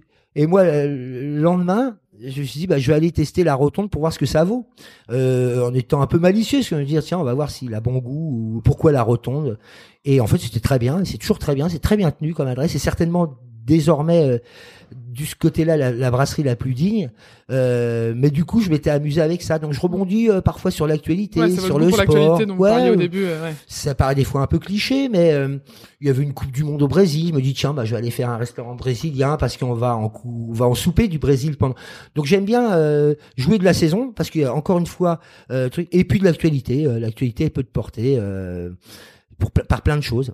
Et Il faut la suivre, faut être malin. Et puis des inattendus. euh, euh, par exemple, lorsque j'ai euh, je me c'était en février 2014, François Simon venait de quitter le Figaro et le Figaroscope. Euh, ils m'ont dit bon bah vous allez reprendre la rubrique. Ah, ils m'ont fait un fait de cadeau hein, le Figaro. J'avais déjà de la maison. Ils m'ont dit euh, on en fait trois et puis si vous n'avez pas le ton on arrête. Euh, parce sera pas vous. Donc vous voyez euh, rien n'est jamais acquis. Et euh, ma première critique euh, dans le haché menu c'était d'aller à Burger King. Euh, vous souvenez peut-être que Burger King avait quitté la France, avait fermé, et puis c'était la réouverture euh, Ouais, de Burger King, c'était à. Saint-Lazare. Ouais. Donc je dis je vais aller le tester, parce que ça devenait un instant quasiment sociologique. Mm. Tu te, euh, aujourd'hui c'est fini, mais à ce moment-là, Mm. il y avait une queue de, de, de, de deux heures, et où tu voyais euh, du jeune qui avait séché la classe au, au mec en loden, d'une espèce de quadra qui venait penser sa nostalgie euh, aux curieux, et, et je me souviens avoir fait euh, cette ligne en disant c'est le fast-food le plus long du monde. J'ai mis deux heures et demie pour un Whooper. Euh, avec des, des moments où il y a même plus à écrire, il y a même plus à avoir du talent. Là, il suffit d'écouter la queue, et des, le mec qui te dit à deux doigts, t'es à deux doigts d'aller à toucher ton Whooper. Et le mec il dit oh, je mangerai n'importe quoi, même du rat mort. Euh, donc moi j'avais mis sur on et il y avait plus qu'à laisser parler les gens. On était dans les choses vues quoi, Ouais. vues, vécues, goûtues, je sais pas comment il faut dire, mais euh, donc ouais moi je m'interdis jamais ça. Mais j'ai de la chance aussi d'avoir un titre pour ça. Euh, encore une fois, euh, le Figaro c'est euh, un grand espace de liberté. En tout cas moi je l'ai toujours vécu comme ça euh, et une vraie famille. Euh, ça, ça n'a pas de prix. Et puis, et puis euh, aussi, et notamment au Figaroscope, la chance d'avoir euh, une équipe. C'est-à-dire que on est une vraie, euh, c'est un petit service la gastronomie. Il n'y a pas un journal, il n'y a pas un quotidien en France qui peut se targuer d'avoir une équipe dédiée, à- non pas à l'art de vie, mais à la gastronomie. Euh, Alice Bozio, qui est, qui est notre patronne à tous, euh, Hugo de Saint-Phal. Ça, c'est euh, pour moi, c'est il y a toujours ce sens du collectif et de l'équipe, avec des avis différents, des générations différentes, mais portés par euh, euh, la même passion. Euh, et, et pour moi, ça n'a vraiment pas de prix. Et c'est aussi pour ça que j'aime travailler là-dedans. Et donc, je veux dire par là une vraie équipe et aussi de l'espace. C'est-à-dire que le Figaroscope, c'est pas, c'est quatre à six pages par semaine. Donc oui, nous on teste. Il y a une rubrique sur les nouveautés, mais ce qui nous autorise, une fois qu'on a quitté cette euh, page sur les nouveautés, à venir parler d'autres choses et parler d'autres adresses qui ne sont pas forcément nouvelles. Ce que parfois est malheureux dans certaines rubriques gastronomiques, c'est qu'ils ont peu de place. Ils sont pour rien. Et donc ils se sentent obligés de faire euh, la, la nouveauté. Alors, ils, ils peuvent tester un ou deux restaurants. Bon, bah, pour peu que ça soit pas fameux, euh, fallait pas s'enfermer sur la nouveauté parce qu'elle est pas bien votre nouveauté. Elle intéresse personne. euh, on peut pas dire que ce soit vraiment une information. Il faudra en mettre un peu plus. Donc des fois, il y a une espèce de grégarisme et de suivisme aussi dans la critique gastronomique qui, qui est dommageable. Euh, nous, on a vraiment cette chance-là. Mais moi, si euh, je n'étais réduit qu'à plus qu'une seule adresse, euh, alors toujours la nouveauté, oui, mais pas que. Quand elle n'est pas intéressante ou euh, euh, truc, je me laisserais porter par une autre forme d'actualité qui est celle des saisons ou de l'actualité beaucoup plus euh, sociologique, j'allais Mm. dire. Euh, et ça, des fois, euh, là, je leur donne des conseils. hein, quelque part, c'est gratuit. Mais euh, ne pas s'enfermer dans cette nouveauté pour la nouveauté, qui est une espèce de course à l'échalote. Quoi. Et là, dans les dernières critiques que vous avez rédigées, euh, est-ce que vous pouvez nous parler de deux ou trois restos euh, vraiment qui vous ont marqué euh, ou de chefs? Alors, moi, je trouve que euh, je sais pas si les restaurants nous ont tellement manqué euh, durant euh, cette année et demie, mais euh, je m'étonne moi-même euh, du niveau. C'est-à-dire que je, très- je mange très bien à Paris. Et ça fait longtemps que je mange beaucoup mieux à Paris aujourd'hui que je ne mangeais il y a 20 ou 30 ans. Mais là, ils sont en super forme. Donc, euh, j'ai mis très peu de, de, de toques brisés, de toques déchirés. Je crois que j'en ai mis trois depuis le début de la saison, depuis septembre. euh, Ouais. Ce qui est très rare. D'habitude, il y en a au moins une par semaine. C'est très rare. Je crois que j'ai dû en, en égratigner, voire en démolir deux ou trois, mais pas plus. Et autrement, moi, j'ai été justement chacun dans leur genre. J'ai trouvé que le café Mimosa était très réussi. Là encore, euh, beaucoup de gens disent mais tu aimes ça, mais c'est cher. Et c'est des critiques qui me disent ça. Je dis mais vous êtes, euh, c'est navrant quoi en fait. Je dis pardon, c'est cher, mais c'est écrit dessus. Tu es dans ce qu'on appelle une brasserie chic une brasserie mondaine, une brasserie parisianiste. On est euh, rue Royale, place de la Concorde, hôtel de la Marine. Euh, on est dans les codes du café chic parisien, vieux comme les deux magots ou le Flore. Si tu n'as déjà pas compris ça, Hmm, tu n'as rien à faire dans ce métier-là. hmm. Donc que ce soit cher, ben oui, c'est attendu. Et c'est écrit dessus, hein. ça clignote de partout, il y a même la carte à l'extérieur. Donc si toi tu ne veux pas mettre cet argent-là, je le respecte, mais ne fais pas la critique, n'en parle pas, ne lui reproche pas d'être cher, c'est dans son sa constituante. Euh, ensuite, ça peut se justifier ce prix-là. Il y a un décor, il y a un lieu. Et il se trouve que la cuisine, en plus, je suis désolé, elle est très réussie. Alors euh, peut-être parce que en chef conseil et un chef conseil qui s'implique et qui est un technicien hors pair, donc lui, il sait installer des process, c'est Jean-François Piège. J'y ai très bien mangé. Et voilà, dans ce cadre de brasserie chic, une adresse très réussie. Euh, je trouve que dans un autre registre, euh, on est du côté de la Trinité, euh, le restaurant Coda, un tout petit bouclard, mais vraiment il doit y avoir euh, euh, 20 couverts à tout casser, un couple au four et au moulin, en cuisine et au service, un menu, mais je crois qu'il est à 24 euros au déjeuner. Euh, ils ont beaucoup de talent, ils font leurs saucisses eux-mêmes, euh, leur charcuterie eux-mêmes, avec des prix, euh, il y a même plus de quoi de se plaindre. Et euh, donc là, dans le, re- le- le registre plus bistrotier, mais surtout dans le registre du rapport qualité-prix que beaucoup recherchent, il n'y a pas mieux. Dire euh, 24 euros quand on me dit euh, c'est difficile de bien manger à Paris, non. Si t'es pas un peu, euh, si t'es paresseux, oui. Si t'es pas, si t'es curieux, pas du tout. Et aujourd'hui, je pense qu'il y a suffisamment d'informations avec les guides, avec les blogs, avec les comptes Instagram, avec les influenceurs, les journalistes. Ne, ne pas être informé à Paris, il faut le vouloir. Mm. Ou alors tu te dis, en fait, tu t'en fous de bien manger. Ceux qui nous écoutent maintenant pourront lire la chronique de Emmanuel Oui, ils peuvent me lire moi ou plein d'autres, le, le foodie, mais même là, à ce niveau-là, je veux dire, euh, euh, en termes d'information, je suis pas toujours sûr qu'ils fassent des chroniques, mais l'information elle circule, les influenceurs, les Ouais. euh, sur il y a de quoi. Bon bah aujourd'hui, euh, quand tu vas chez Coda, 24 euros au déjeuner, entrée plat, et je crois que c'est à peine plus cher avec un dessert. Quand tu sais que dans le même quartier, dans un café euh, où le mec ronchonne, euh, te sert du, du, du, du sous-métro et du surgelé, euh, bah, un plat, c'est 17 euros. Et je, je l'écris dans le papier parce que je l'ai vu cinq minutes avant. Donc je dis c'est pas difficile, cinq minutes avant, il y avait une brochette de bœuf euh, euh, riche, sais pas quoi, dans un sale café, 17 euros. Je me retrouve cinq minutes après, il venait d'ouvrir, on n'était pas nombreux, 24 euros. Mm. Euh, là il y a aussi le côté euh, bêtement populo, ouais mais c'est cher la restauration. Bah non, euh, c'est le quotidien qui peut être cher. Mm. Donc euh, là aussi une espèce de, de, de vision du restaurant de la plupart des commentateurs, voire du public, qui est hors le réel. Je veux dire, faut arrêter de dire des bêtises. Ce qui est cher, c'est le quotidien. Et beaucoup de gens euh, vont épuiser leur ticket resto, euh, vont le pratiquer euh, même à l'heure du déj, en du boulot, pour manger une mauvaise salade. Euh, mais en fait, c'est de la paresse, c'est de la fainéantise. Ils voient pas le prix qu'ils payent. Et ça ne les gêne pas. C'est comme les gens ils disent, ça coûte cher de, de la, la bonne bouffe. Oui, c'est vrai, mais pas toujours. Euh, et, et tu te marres parce que quand tu vas euh, euh, dans les supermarchés euh, à Agnières, Gennevilliers, parce que moi j'ai longtemps vécu là et je, je m'y réinstalle, je, je- je- les ai vus moi les supermarchés. Les caddies sont ras la gueule de merde. Et là c'est qui? C'est bien une forme de peuple qui le pratique. Bon, tout l'argent qu'ils ont dans leur caddie, ils le mettraient ailleurs avec un peu moins de paresse et qui me disent pas que c'est rapide. Hein, ils font des heures de queue. Donc je suis parfois un peu sévère aussi vis-à-vis du public. Il a des droits. Faut pas oublier euh, que faut être euh, trois pour dosser la ronde. On peut reprocher plein de choses au pouvoir public, on peut reprocher plein de choses aux restaurateurs, mais il faudrait que le public se remette vraiment en question. Et dans son rapport au restaurant, énormément. Euh, oui, aujourd'hui, si tu te, c'est vraiment quelque chose qui te plaît et que tu as envie de te faire plaisir, eh bien, euh, avec un minimum d'effort, euh, vraiment, juste celui de l'information, de se renseigner, tu peux bien manger. Et j'estime que j'étais un peu euh, vachard en début de, de, de- podcast, d'émission, mais euh, bon, euh, l'information, elle est quand même bien partagée. Alors après, on peut chipoter, un tel euh, me parle trop de cuisine et pas de restaurant, mais l'information, elle est là. Mm. Et euh, donc oui, Coda, le café Mimosa.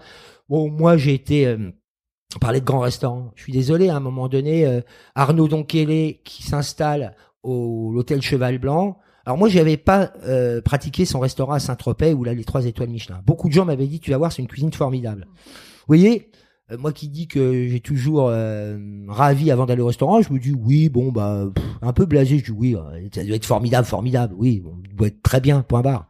Non, c'était formidable. C'est ce qu'on appelle un chef qui a une touche. Euh, on peut pas expliquer ça une touche, une cuisine caressante. Euh, je peux pas expliquer. C'est extrêmement. D'ailleurs, quand j'ai allé au restaurant, j'ai passé l'un des dix plus beaux repas de ma vie.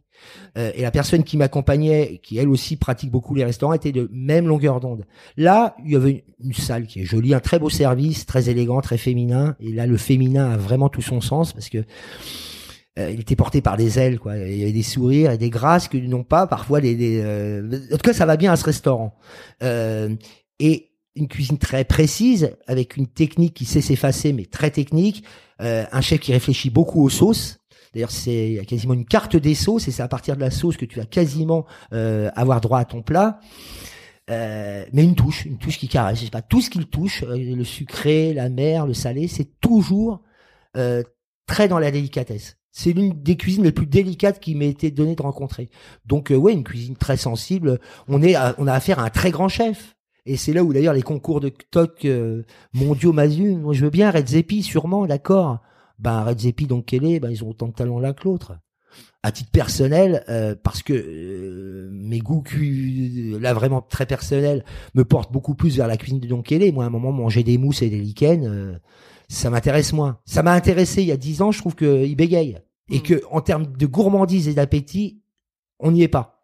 Mais ça reste un grand chef Redzepi mais voilà un très grand chef donc je sais pas on se trouve on se tape un tout petit bistrot euh, à pas cher à Paris euh, un café mimosa beaucoup plus mondain euh, ce, Don Kelly qui, qui a un talent monstre mais euh, le Madame Rêve Café là encore dans le côté euh, du côté de l'hôtel Madame Rêve dans le café dans le style café chic très réussi Sénat euh, bistronomique euh, qui actuellement euh, est en repartie orchestré par les chefs de l'Astrance puisqu'ils sont orphelins de leur adresse très très dans le registre bistronomique très réussi je n'ai fait que des quasi que des pas c'est une année comme jamais moi, je pense qu'ils ont envie d'en découdre. Ils sont contents de retrouver le boulot.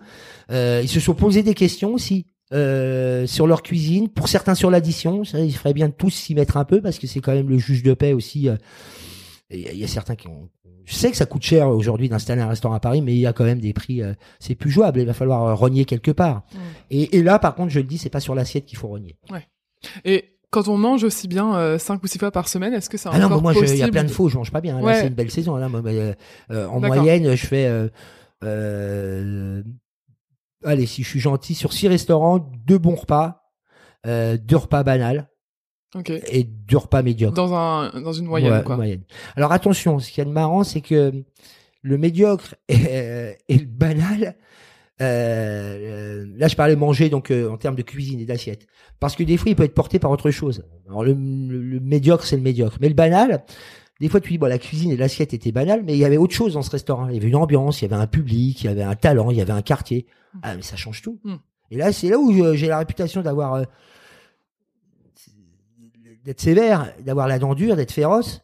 Mais c'est un peu vachard, parce qu'en vérité, je dis souvent plus de bien que de mal. Simplement, moi, je, je sais dire du mal. Le problème, c'est que les autres ne sont pas féroces, ils n'en disent pas. Hmm. C'est les journalistes des bonnes nouvelles.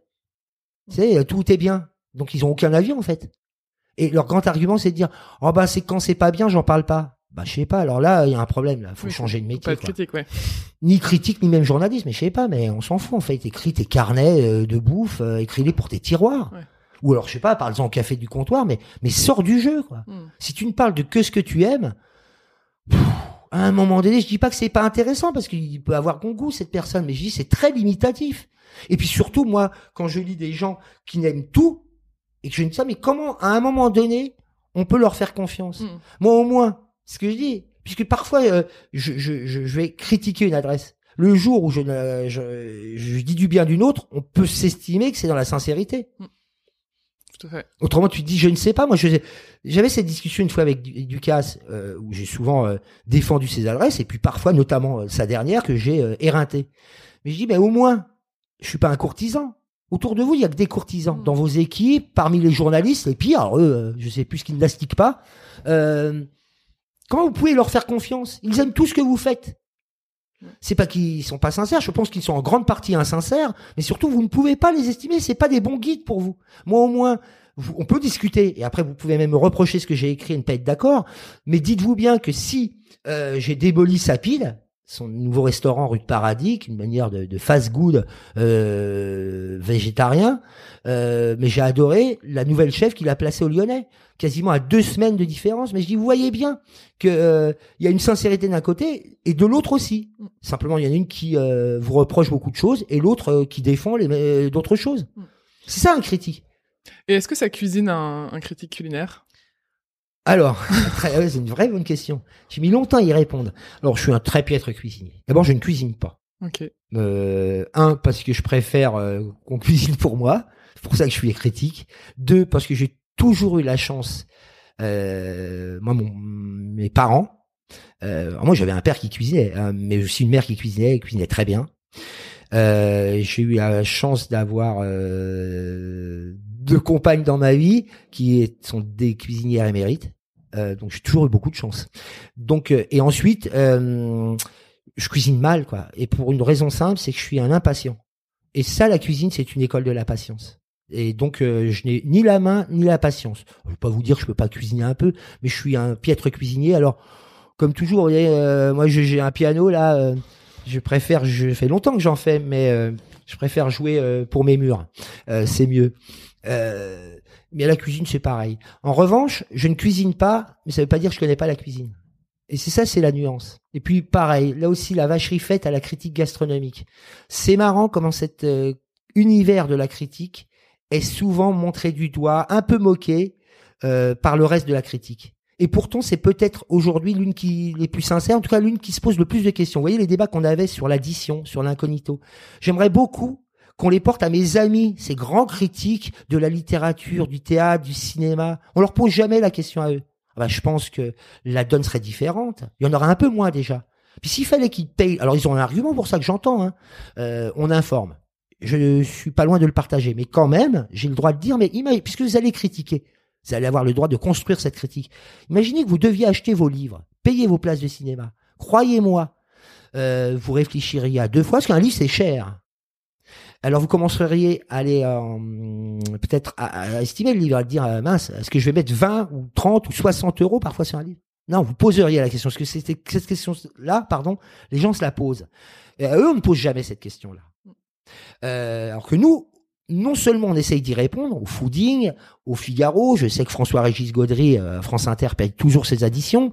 Euh, euh, ou à Paris Première également. Euh, d'autres ne le font pas, mais au moins on a cette interrogation-là. C'est un débat qui revient souvent, mais les autres n'ont jamais ce débat-là. Donc on, eux ont le droit d'être quelque part les sénateurs du monde de la critique. On moque un peu la critique gastronomique, parfois à raison par son passé, mais aujourd'hui je trouve que c'est l'une des plus vivantes, euh, l'une des plus émérites, qui se pose les bonnes questions. J'aimerais bien, et puis, et puis, qui a une des matrices les plus délicates parce que globalement, je sais bien qu'on ne lit pas un livre toujours dans la même manière, au même âge et dans les mêmes circonstances. Euh, idem pour le cinéma, idem pour la musique. Mais enfin, on ne réécrira jamais la recherche du temps perdu. Elle est figée, c'est ça qui est merveilleux aussi. Euh, on va pas remonter dix fois euh, Citizen Kane. Alors qu'un restaurant, c'est là où il est très proche du théâtre, euh, deux fois par jour, il sera comme la vague toujours le même et jamais tout à fait le même. Et c'est ça qu'il faut que tu cueilles le l'éphémère, le fragile, le fugace. Et là, faut quand même, c'est une drôle de petite responsabilité. J'ai pas dit que c'était une grande responsabilité, mais une drôle de petite responsabilité. Et faut quand même avoir les antennes sorties en tant que critique, parce que tu, tu dois estimer quelque chose dont tu sais que demain, parce que euh, la météo sera différente, parce que les produits ne seront pas de la même fraîcheur, parce que madame fera la gueule à monsieur qui fera la gueule à madame, parce qu'il y aura personne en salle, parce qu'il y aura un public de tubards, ils auront tous le rhume, eh bien ton restaurant sera pas tout à fait le même. Et toi, tu dois l'estimer cet instant-là et essayer de dire, oui, mais par-delà, est-ce que lui, il est métronomique? Est-ce que lui sera comme ça demain? Et des fois, je dis souvent, sur des adresses que j'estime bien, mais dont je sens qu'elles sont fragiles, je dis, euh, pour l'heure, c'est pas mal. Et puis on essaye au Figaroscope, euh, avec Alice, avec Hugo, avec Stéphane Durand-Soufflant que j'ai oublié de citer, de retourner dans les adresses. Euh, surtout quand on les a éreintées, pour leur donner au moins une deuxième chance. Si c'est pas bien, on n'en parle pas. Si c'est mieux, on n'hésite pas à le dire.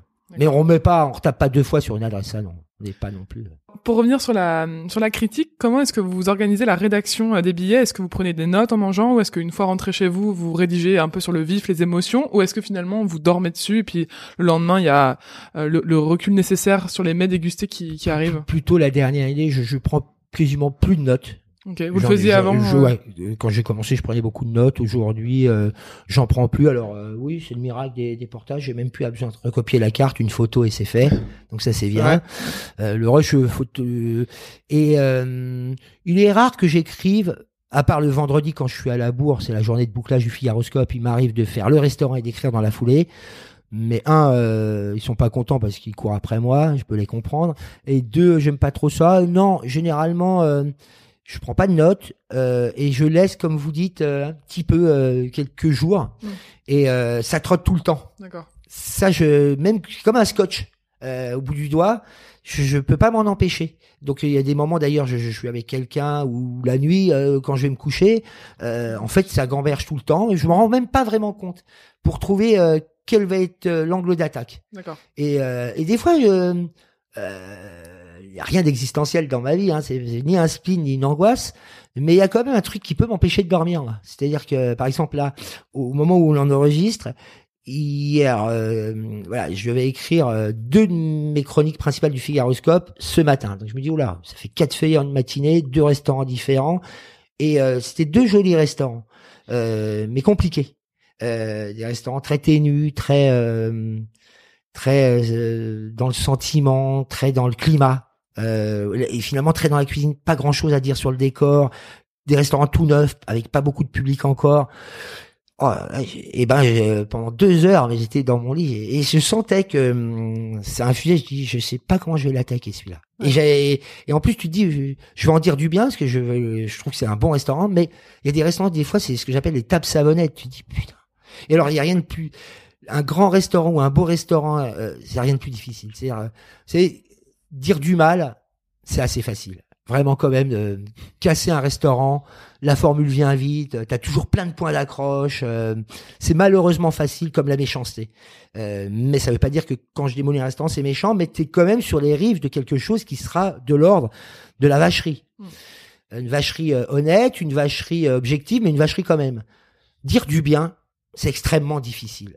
Parce qu'en plus, tu as hum, tendance à glisser dans le superlatif et dans l'adjectif, donc, faut bien les moduler. C'est pour ça qu'aussi, dans beaucoup de critiques, des fois, je me dis, mais il faut qu'ils fassent gaffe, les gars. Moi-même, je me l'interdis parce que je dis, ils ont tellement employé des adjectifs et des superlatifs forts à propos d'une adresse correcte, mais sans plus. Je dis, mais qu'est-ce que ça va être le mm. jour, tiens, où vont se retrouver? Faire, avec donc, donc quel est? Ils ont dit formidable, et pas tant. Euh, euh, genre, le pire, c'est quand euh, ils vivent, ils virent dans, dans le vocabulaire euh, crypto-sexuel. Ça, le nombre de critiques qui disent j'ai eu un orgasme euh, gustatif. Alors là, c'est deux baffes. C'est déjà t'as envie de vomir.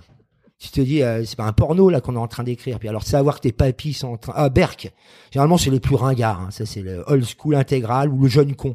Euh, mais les mots étaient tellement forts que le jour ils vont se retrouver face à face à un très grand restaurant euh, donc tu réserves aussi tes, tes superlatifs adjectifs, mais l'adresse est belle, donc tu sais pas toujours comment moduler. Il faut trouver la bonne phrase. Des fois tu te plantes. Euh, et puis tu sais que on est tous comme ça, moi aussi.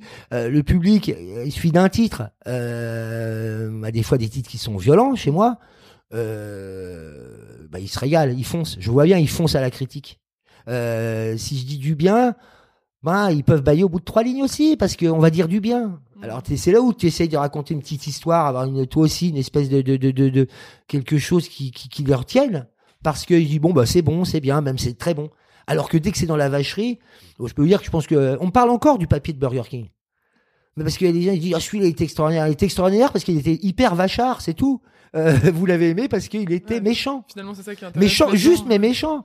Et donc, euh, euh, c'est parfois difficile de devoir écrire sur quelque chose de très bon. Hmm. Euh, c'est c'est pas évident. Et une fois que vous avez trouvé votre angle, après, une fois ah, que ça moi, sort, là, moi, je suis très. Euh, mais ça, ça doit être une formation, enfin ma déformation professionnelle, enfin celle que tu apprends dans les écoles, c'est retrouver un angle. Hmm.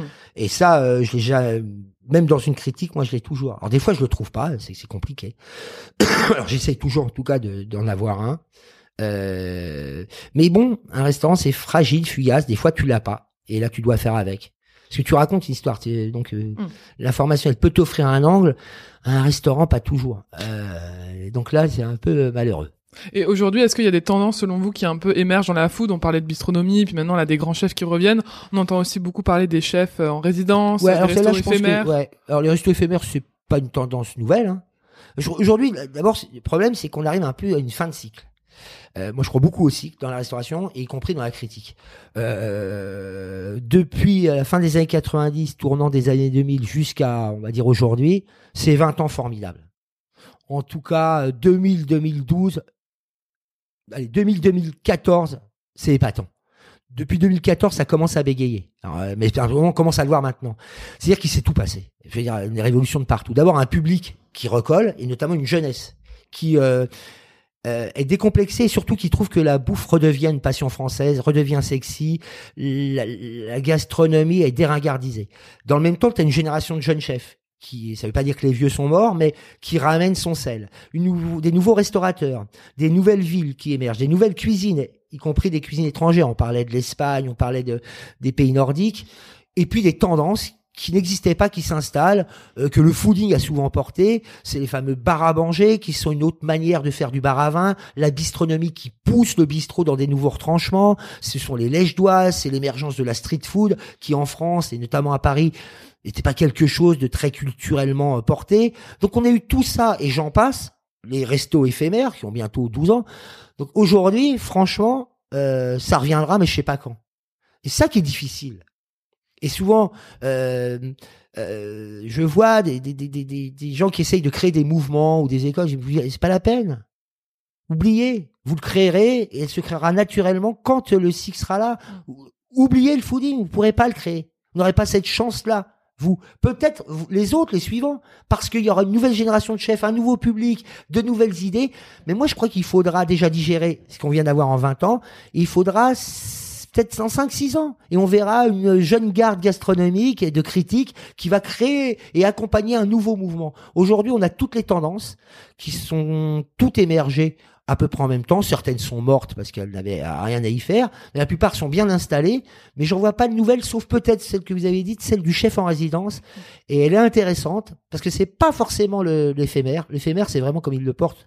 Ça doit durer 3-4 jours. On est souvent dans l'événementiel. C'est pour moi souvent très cucul pralinesque avec des trucs réussis, mais bon. Euh... Et de toute façon, qui, qui c'est un truc d'Happy Few qui n'intéresse très peu le public. Et moi, je me refuse à en parler au Figaro Club. Je dis mais ça, dure quatre jours. Mm. Euh, la plupart du temps, c'est euh, occupé par euh, trois branchouilles, deux bobos et, et quatre directeurs artistiques quand c'est pas euh, les amis de la, la boîte. Pas très intéressant. La, résidence, la résidence, elle est passionnante à mon sens. Ça pourrait être une tendance forte des années à venir. Je le souhaite même. Pourquoi? Parce que on en parlait le goût chez les gens, et même chez nous critiques, euh, de l'inédit, du nouveau. Bien là, un restaurant qui soit un peu comme une salle de concert ou un peu comme un théâtre, qui soit toujours le même, mais qui a une programmation de, mais il faut que ça dure un peu, vous voyez, euh, d'au moins six mois ou quatre mois, ou deux fois par an. Il invite un chef qui va prendre possession de l'univers. Donc, t'as le même lieu comme un théâtre. Et au début de l'émission, je parlais de théâtre. Et bien là, le chef, lui, il va offrir au public la nouveauté. Tiens, c'est comme quand on voit une nouvelle euh, scène, à, une pièce à l'affiche d'un théâtre. Mm. Donc ça pique ta curiosité. Celle du mangeur. Le chef, lui, les chefs aujourd'hui sont de plus en plus euh, infidèles quelque part. Ils ont des festivals, des émissions, euh, ils veulent voyager, une vie à, à vivre et à nourrir. et tant mieux, je le critique pas du tout. C'est une nouvelle génération de chefs qui a pas envie de s'enfermer. Ils préfèrent. Euh, donc là, ils peuvent entre guillemets euh, faire tout ça et papillonner, mais délicieusement papillonner le temps d'une carte, d'une saison, un printemps-hiver dans une adresse. Et après, ils seront remplacés par d'autres. Donc pour le public, c'est tout bénef. Il a le goût de l'inédit qu'il attend, le goût du neuf, du nouveau qu'il recherche. Euh, un petit instant, un peu comme on aime au théâtre. Cette pièce-là, je l'ai vue. Elle. Mm. Donc et tout le monde est content. Le chef, lui, pourra ne pas s'enfermer dans le train-train qui les ennuie et les obsède parfois. Euh, il sera dans l'immédiat de sa créativité, tout ça. Euh, donc moi, je crois que c'est intéressant. Et là, vous pensez à un lieu en particulier euh, qui fait des bah aujourd'hui, bah, le premier, je rends hommage à, des gens que j'aime bien, qui, qui ont participé de tout cet élan. je parle souvent le fooding parce que je l'ai co-créé, mais je trouve qu'Omnivore a fait un travail ces dernières années au mot aussi important. Et je parlais des gens de Fulgurance, qui sont aussi des, des, jeunes bandes et qui sont arrivés un peu après, mais qui ont apporté un regard euh, et puis qui ont mouillé la chemise en ouvrant leurs adresses. Euh, c'est eux les premiers à avoir fait des chefs en résidence.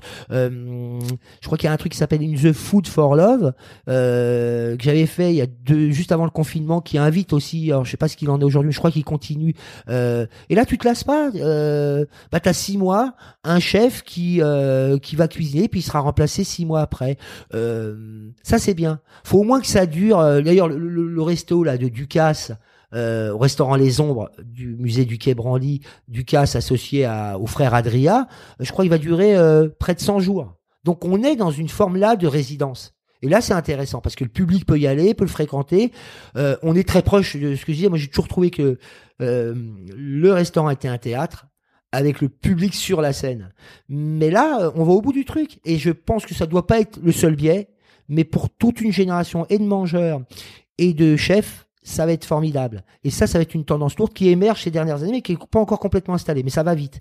Après, dans le même temps, on aime bien aussi les adresses métrononiques, celles qui sont installées dans la durée, qui ont, qui vivent bien de remettre tous les jours sur le métier l'ouvrage, voir tous les jours ces espèces de, de, de, barons de la, de, de, de, la gastronomie. Mais moi, j'adore les, les, les bistrots où on voit les chefs euh, comme la salle, ravie finalement de servir depuis 10 ans, 20 euh, euh, ans, 30 ans, la même, qui n'est jamais tout à fait la même que d'elle. C'est la valeur sûre pour le client. C'est la valeur sûre. Et nous, en tant que clients, bah, c'est là où on est riche du, du choix, quoi. D'ailleurs, je déteste les restaurants qui n'offrent pas le choix. Euh, alors, Paris et pas que Paris, Lyon et nous offre à choisir selon nos humeurs, nos envies, nos moyens les restaurants. Alors les restaurants à menu unique, ça, ça je peux Mm. pas. Ça, été marrant en 10 minutes quoi. Alors je sais que le fooding se réveille là depuis une semaine en trouvant que euh, la bistronomie s'est embourgeoisée, mais là euh, c'était il y a 5 ans qu'il fallait l'écrire les papiers les amis.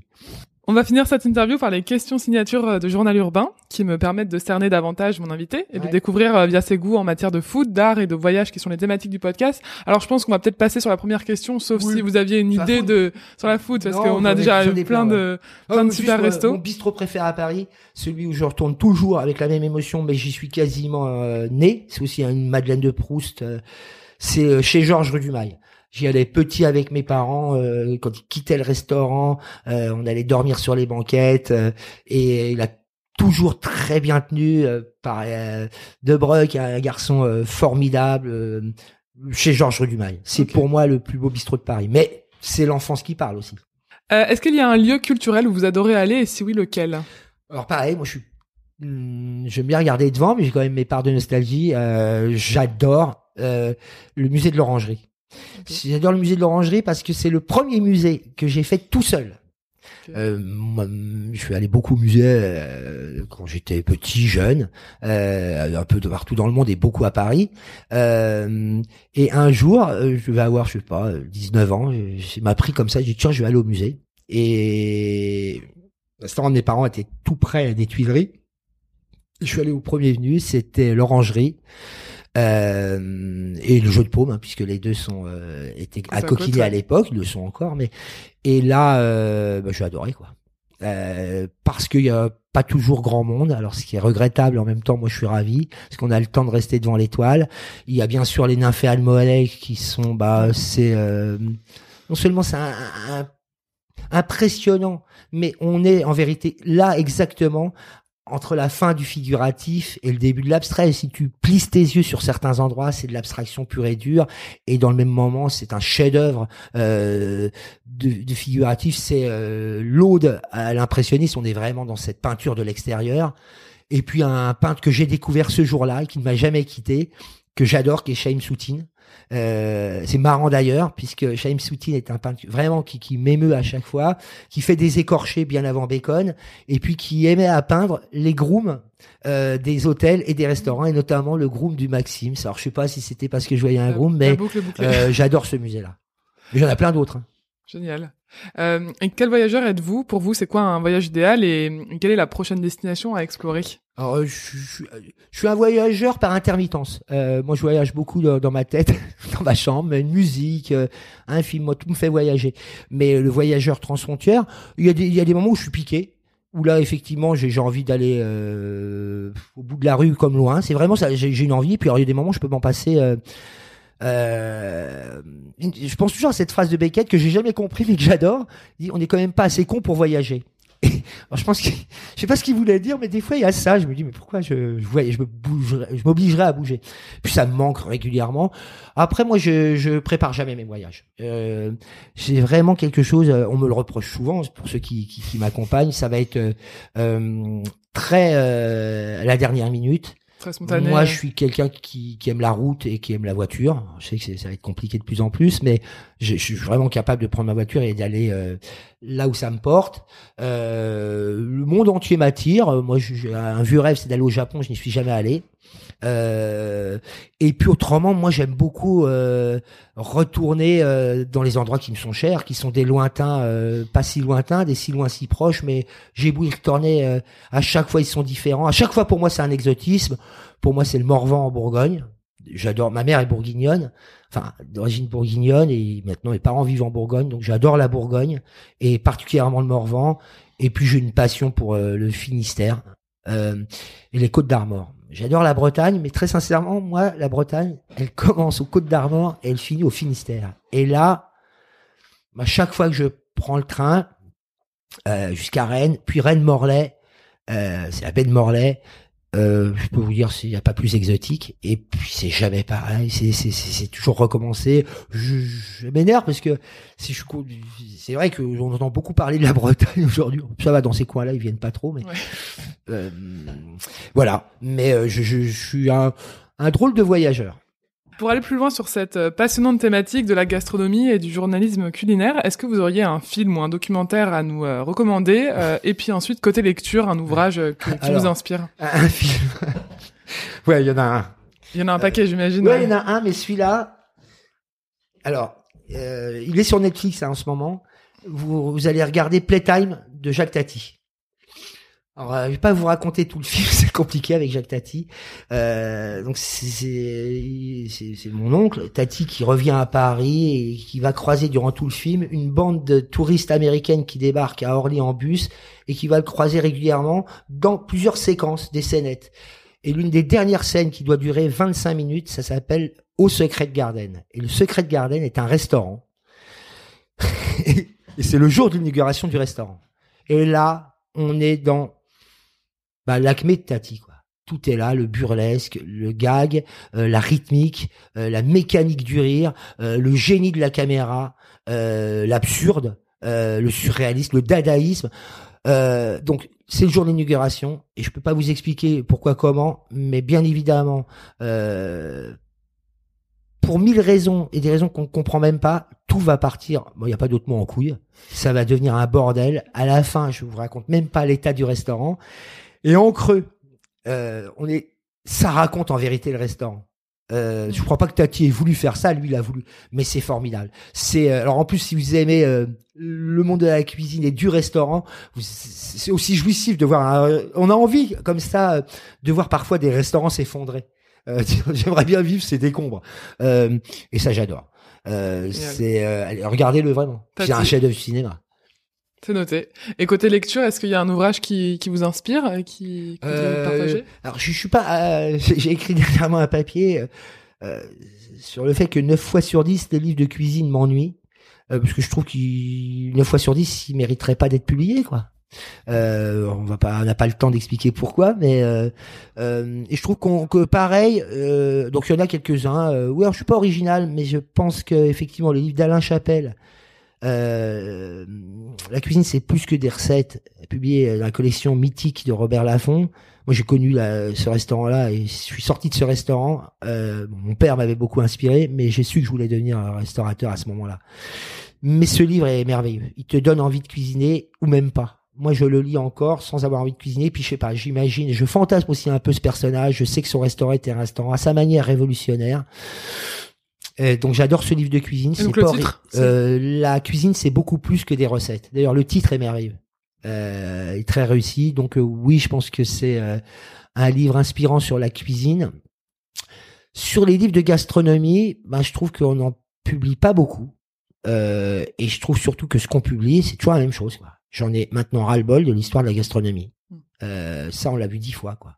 Euh, quand c'est pas l'histoire de la gastronomie, c'est l'histoire de l'alimentation. Alors le, le, le, bouquin pourri d'Atali, quand il y a eu euh, le dictionnaire de Magdalene Saint-Sama, c'était pas la peine de faire ça. Et là, toutes les histoires de la gastronomie, ça va, elle a été écrite. Alors soit euh, ils la font bien, et là, il faut que ça soit des sérieux historiens, soit des gens qui travaillent mais c'est toujours la même chose. Moi, je trouve qu'il y a beaucoup de choses à écrire sur l'univers de la gastronomie et qu'on en est très loin. Sur l'univers des restaurants, sur l'univers des produits, ça travaille plus. Et c'est pour ça que j'aime beaucoup d'ailleurs, euh, si, euh, bien sûr, euh, c'est pas original non plus, mais tout le travail dont on va déguster, voilà comment réinventer de manière contemporaine euh, l'encyclopédie euh, gastronomique. Je parle pas du Larousse gastronomique avec des recettes. C'est un travail épatant. C'est un travail de bénédictin fait avec un collectif euh, contemporain dans sa manière d'utiliser la photo, le, graphisme, l'illustration. un collectif, ce côté label, je prends ou j'essaye de prendre. Bravo à François, des, gens qui sont pertinents, experts. Et je suis pas là à vouloir signer pour signer. C'est un travail. je pense que tout le monde a dû l'acheter. Bah, euh, lisez-le surtout. Euh, après, euh, il y a un livre, là c'est égoïste. Mais je le dis, c'est comme ça. Il y a un livre qui est mon livre de cuisine mais ça je le donne jamais. Je le garde pour moi parce que j'ai pas envie de le partager. Très bien. Eh ben merci beaucoup. Et comment est-ce qu'on peut suivre euh, votre actualité? Je crois que vous vous avez une chronique sur Europe 1 euh, Alors, toutes les semaines. Sur le Figaro. Euh, Évidemment, le Figaro, Figaro, et autrement tous les dimanches avec l'un des bah, l'un de mes grands amis que je connaissais. J'ai pas beaucoup d'amis dans le milieu, mais lui est un ami parce que c'est un sincère et c'est un gentil. Laurent Mariotte. la table du dimanche est sur Europe 1. C'est tous les dimanches de 11h à midi et demi. Euh, il y a toujours un, en fait, c'est vraiment l'idée d'une table du dimanche. Il y a un invité euh, du, qui vient d'univers divers, qui viennent d'univers euh, divers et variés, des artistes, des écrivains. Il y a toujours un chef invité, jamais le même. On est vraiment dans un restaurant et c'est le temps d'un repas du dimanche. C'est-à-dire, c'est à l'heure du repas. On cuisine en même temps qu'on parle. On parle de tout. Ça peut glisser jusqu'à la politique. Alors, avec le prisme gastronomique, mais pas plus que ça. Euh, Laurent a l'intelligence, d'abord, de savoir de quoi il parle en termes de cuisine. Et puis, euh, ses invités, ne les choisit pas toujours selon euh, la promotion et l'actualité, là. C'est plus, euh, on a envie de se voir comme à une table du dimanche. C'est plus parce que hum, ils sont portés par l'air du temps et je crois que ça donne un naturel. Elle est sympatoche. Et moi, j'interviens deux ou trois fois dans l'émission à ramener mon grain de sel. Génial. Et ma Ok, voix donc, de mitraillette. donc Europe 1 ou Le Figaro pour euh, suivre Voilà. votre actu, ou puis le compte Instagram pour avoir un peu de, de petites photos cinéphiles euh, Ouais, et gastronomiques. Eh ben merci beaucoup Emmanuel et à très bientôt. Ça roule. En attendant le prochain épisode, je vous invite à suivre l'actualité du podcast et de mes invités en suivant le compte Journal Urbain sur Instagram. N'hésitez pas également à vous abonner sur votre plateforme de streaming préférée pour être alerté des nouveaux épisodes. Quant à moi, je vous dis à très bientôt pour de nouvelles découvertes.